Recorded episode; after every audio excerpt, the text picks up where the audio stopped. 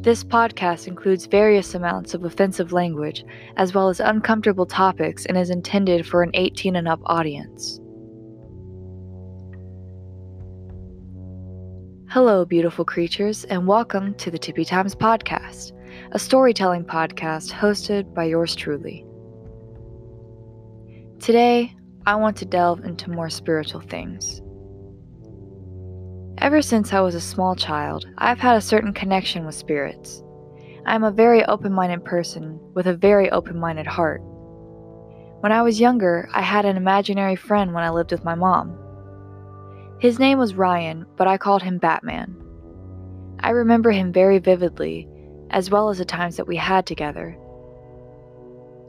I would tell him everything, and he was my best friend.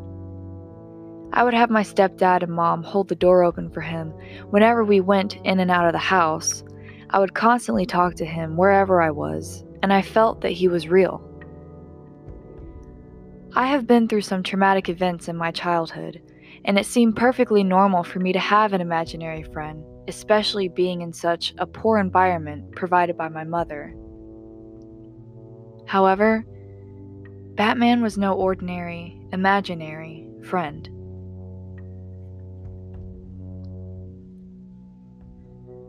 When I was about four or five years old, I lived in this old blue house with my mom, my stepdad, and my first baby brother. I really did not like that house.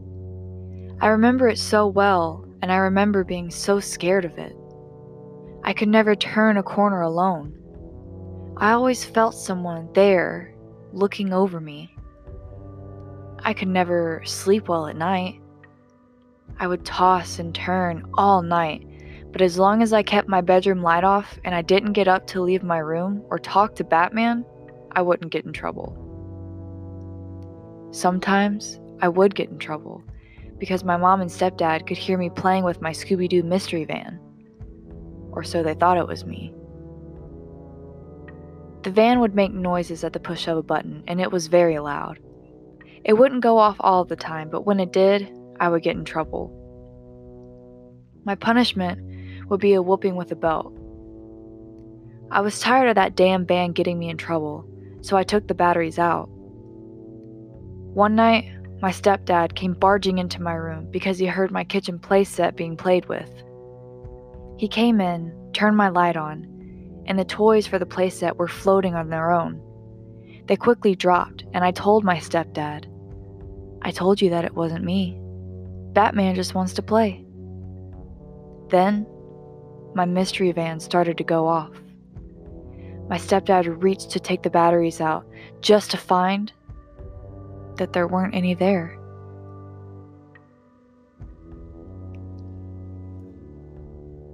I'm not the only one in this family that is spiritually connected. Both sides, in fact, are very connected.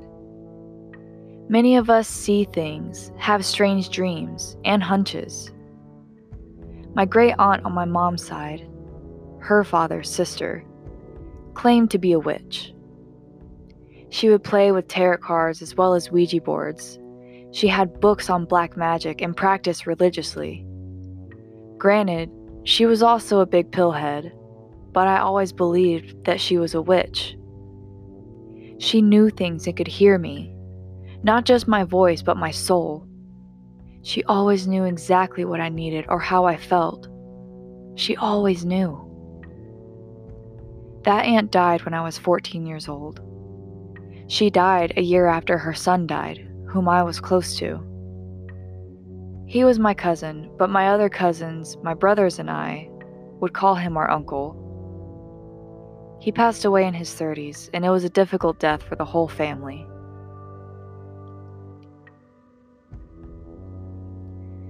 In the fall of 2017, my boyfriend had gotten a new job with the vape shop we both currently work for. He was working a shift at a different location, and since it was far away from our neighborhoods, I went with him to work. That specific location is a very slow running location, therefore, we didn't have much to do. We did what we always do, and that is watching scary videos. These videos consisted of YouTubers exploring haunted places or even playing with Ouija boards. I have dabbled in the past with doing seances or trying to reach out to spirits, but I had never played with a Ouija board before. My boyfriend and I decided to make our own Ouija board out of cardboard. Neither of us actually believed that we would talk to anyone, but for shits and giggles, we tried it. On the clock with a couple of hours left for his shift, EJ played a Ouija board with me. At first, it wasn't making any sense. Letters would form words that aren't a part of any language that we could find, and that's when I called bullshit in my head. We asked the so called spirit what its name was for the last time, and that's when everything changed. The spirit had spelled Timmy, I asked my boyfriend who that was to him, and he said no one that he knew of. My cousin that passed when I was 13, his name is Timothy, but we called him Uncle Timmy. Still skeptical, I asked the spirit the name of their mother. The planchette spelled out Linda. L I. Wait. Aunt Linda's name was spelled with a Y. That thought was interrupted with the planchette moving back to the letter I, only to finish with N D A. It's as if the spirit read my mind and put emphasis on the I to tell me that I had been spelling her name wrong my whole life. To confirm this, I texted my mom asking how to spell our aunt's name. She sent back her full name, spelling her first name as L I N D A. That's when I knew that it was truly my Uncle Timmy. I cried. I had talked to him through this method. I knew it wasn't my boyfriend moving the planchette because he did not know about Uncle Timmy or Aunt Linda. I really don't talk a lot about that side of the family, and one member came to me from the other side it was beautiful. However, the conversation turned sinister. Uncle Timmy told me to not ever contact him again. He warned me of something evil being after me. He then told me that he loved me and to be good.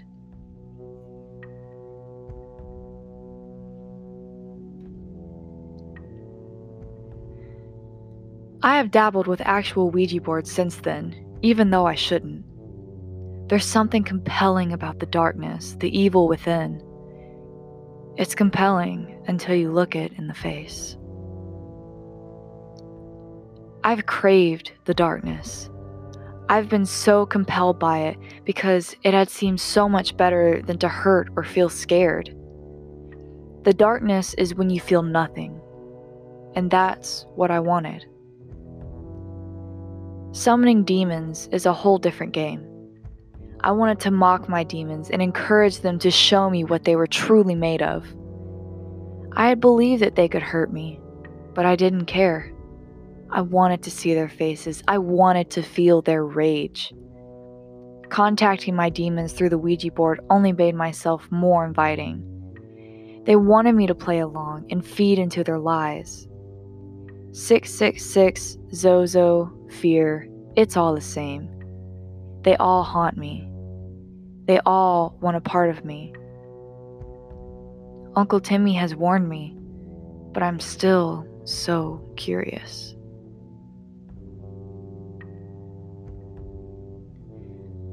In recent, I have had my bedroom door slammed, my covers taken off of me, scratches on the wall, on my body, and voices being heard inside my closet. They all call out to me, wanting me to come forward and join them. I don't know who I've talked to. They won't tell me their name. Because once they do, I have power over them. I do not consider myself a religious person, but there is a higher power. With there being a higher power, there has to be an, an opposing evil power. I have felt that energy, the evil. I have awoken from a deep sleep soaked in sweat and fear of not waking up from my nightmares. This isn't about talking to a ghost or watching a scary movie in the dark. This is true fear.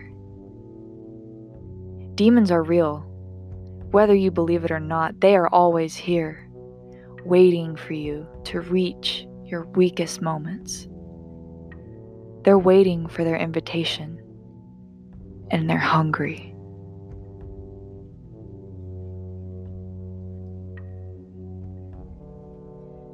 I hope you all have enjoyed this episode and that it wasn't too creepy for discomfort. If you all have enjoyed this episode, let me know. I am very active on the Tippy Times Instagram as well as through my Gmail, tippytimespodcast at gmail.com. With that being said, stay spooky, guys. Until the next time, this is Sam with the Tippy Times Podcast, and I'll talk to you guys later.